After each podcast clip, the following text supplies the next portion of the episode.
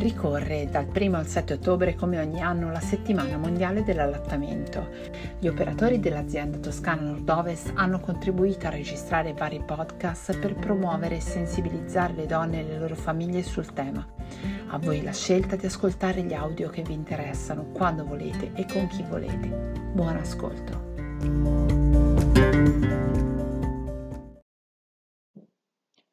Cari genitori, mi chiamo Paola, sono ostetrica e consulente sessuale. Durante la mia esperienza clinica rispondo spesso alla domanda che mi state facendo oggi su allattamento e sessualità. Mi rivolgo a voi come coppia perché il cambiamento che si vive durante l'allattamento coinvolge entrambi.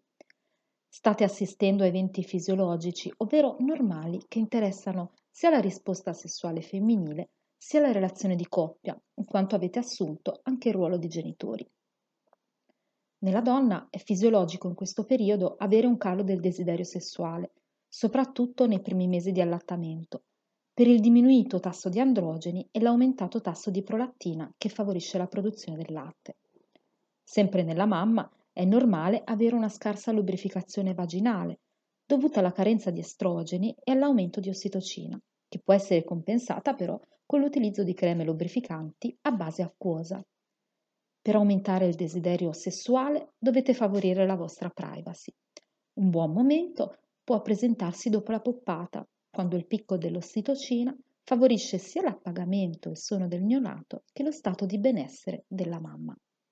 Questa magia si può trasformare in un momento di avvicinamento per voi, che inizia con la stimolazione dei recettori del piacere presenti sulla pelle, non a livello genitale, ma proprio su tutto il corpo. Cominciate con le carezze, aumentate la vostra intimi- intensità e pensate quanto vi faccia stare bene sentirvi desiderati l'un l'altro. Questo è l'effetto dell'ormone dell'amore, nome che gli studi hanno recentemente dato all'ossitocina, che controlla sì l'iniezione del latte, ne stimola la produzione e aumenta anche dopo il picco orgasmico. Comunicate tra voi, Trovate nuovi stimoli sessuali, ciò vi farà sentire meglio con voi stessi e con il vostro bambino dopo.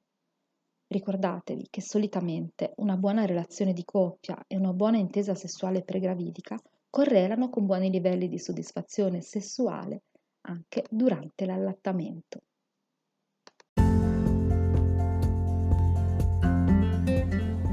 Grazie per aver ascoltato questo episodio. Alla prossima puntata e a presto dall'azienda USL Toscana Nord-Ovest.